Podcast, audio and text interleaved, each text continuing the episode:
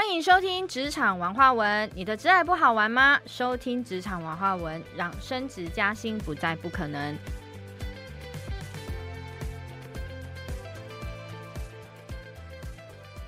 在职场中，哎，总是人家问你 A，然后你回答 B 吗？在与同事、主管间的互动，总是容易被误会吗？你知道，其实沟通也是一种谈判技巧哦。要怎么样不得罪人，又能够把话讲清楚，绝对是呃老板在看人时的一个很重要的考量关键。那今天小米老师呢，就来带呃各位呢了解一下，就是我们要怎么把这个话呢说的比较好，因为沟通是一种艺术。当你呢把话说好的时候呢，我们在职场上可能就比较如鱼得水一点，这样。那在职场上这么多年呢，我们确实会看到很多呃沟通啊，如果就是比较不太擅长的状态下，真的会引起了很多的争议性的误会。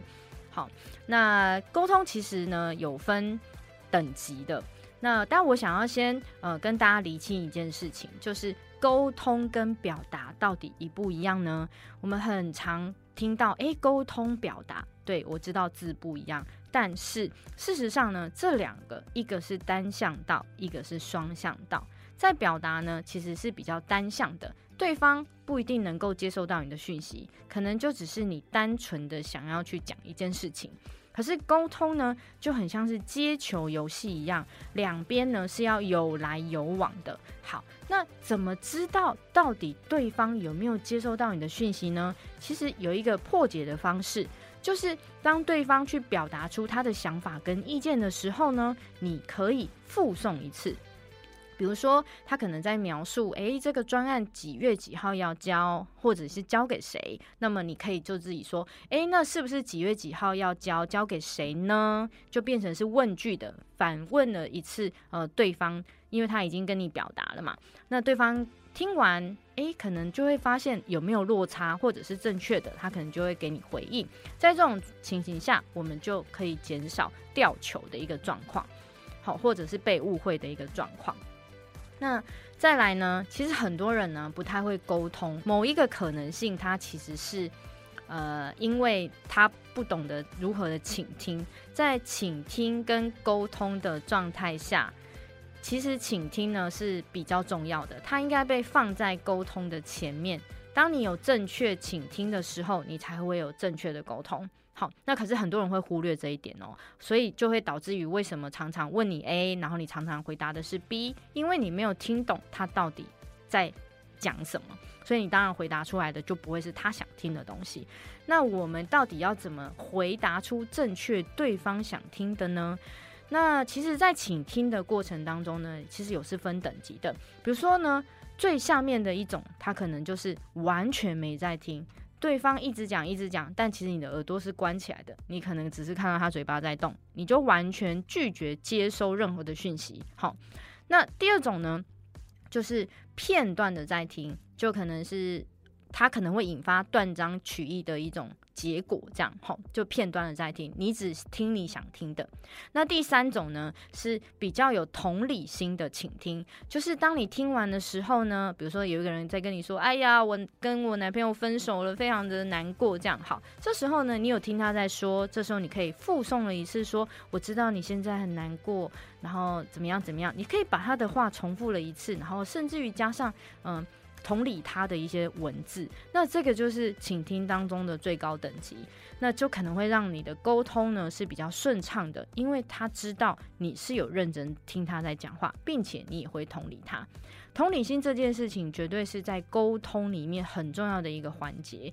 那很多人的沟通没有很顺利，其实都是因为没有加上同理心这件事情。像我过去呢，因为从事法务的工作，我们很常啊，过去的公司又都是连锁的，所以我们很常要去全省处理客诉的问题。那老实说，通常到我这里的案子呢，都是非常的棘手的。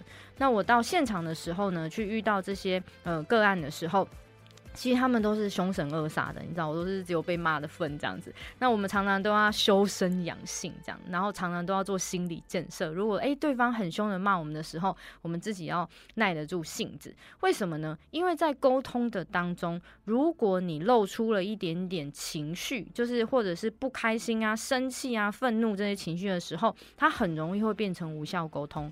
所以我会建议大家在生气的时候最好不要沟通。你也许可以跟对方说不好意思。我去上个厕所，避免就是在沟通的过程当中产生无谓的纷争出来，这样子哈。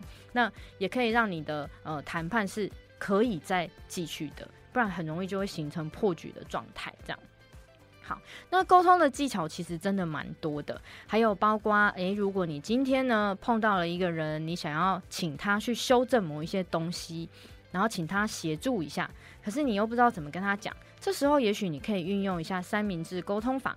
那三明治的第一步呢，其实你可以先称赞他。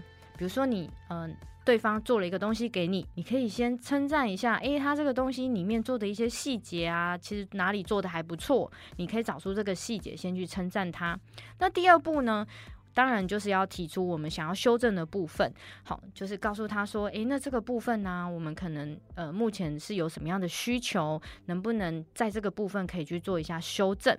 好，那第三步呢，就继续的称赞他，并且加上你的期待，比如说，哎呀，你真的在这个方面真的是专家，也真的还蛮厉害的。那呃，我希望就是让我们的诶这个活动或者这个专案呢是可以很顺利的进行的。那可不可以麻烦你在几月几号的时候呢，把这个专案交给我呢？这样，然后我们一起把这个东西给完成。对，总之呢。在呃整个沟通的环节当中，如果你运用了三明治的沟通。法，先称赞他，然后再提出你的想法跟建议，中然后最后呢再称赞他一次，加上你的期待，通。常对方都是会比较愿意接受的。但是我们千万不要用出一个很像指责啊，或者是指使他人啊的这种口气。我相信你将心比心，换个方式想，换位思考，你也不希望别人这样对你，对吗？所以呢，在职场上，如果你是一个会沟沟通的人，那么相信你在职场上一定会有非常良好的人际关系，那也会让你在工作当中呢比较能够顺风顺水，然后老板呢可能也会比较赏识你，因为确实我们过去在十几年的经验当中呢，真的看到会沟通的人真的好处非常的多。好，那我相信呢，有些人一定想说，哎呀，老师我。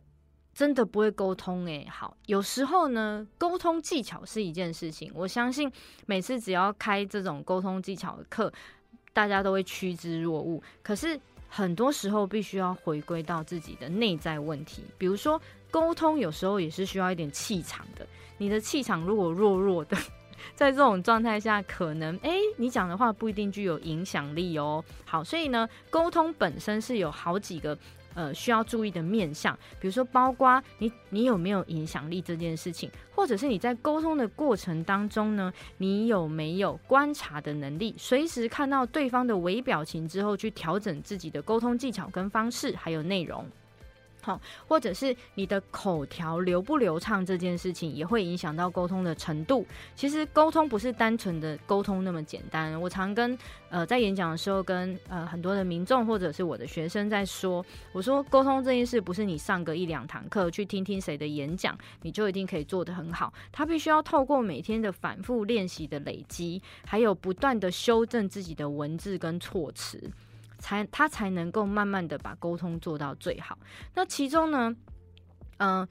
如果你想要增加你的自信心的话，我会建议大家可以先去做自己擅长的事情，因为当人在做擅长的事情的时候呢，内心都会感到非常的愉快，然后又觉得哇，这个真的是我的天赋之类的。好，那通常就会做的比较好，慢慢的就会培养出自己的自信心了。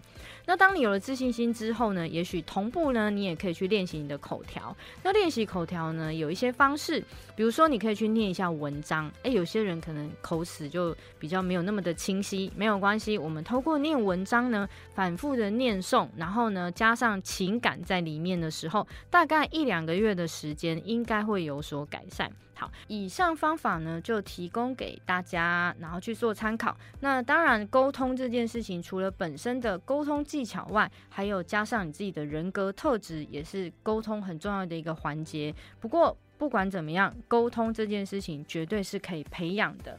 感谢大家收听职场文化文，你的职癌不好玩吗？听我们的节目，让升职加薪不再不可能。我是小米老师，我们下集节目再见，拜拜。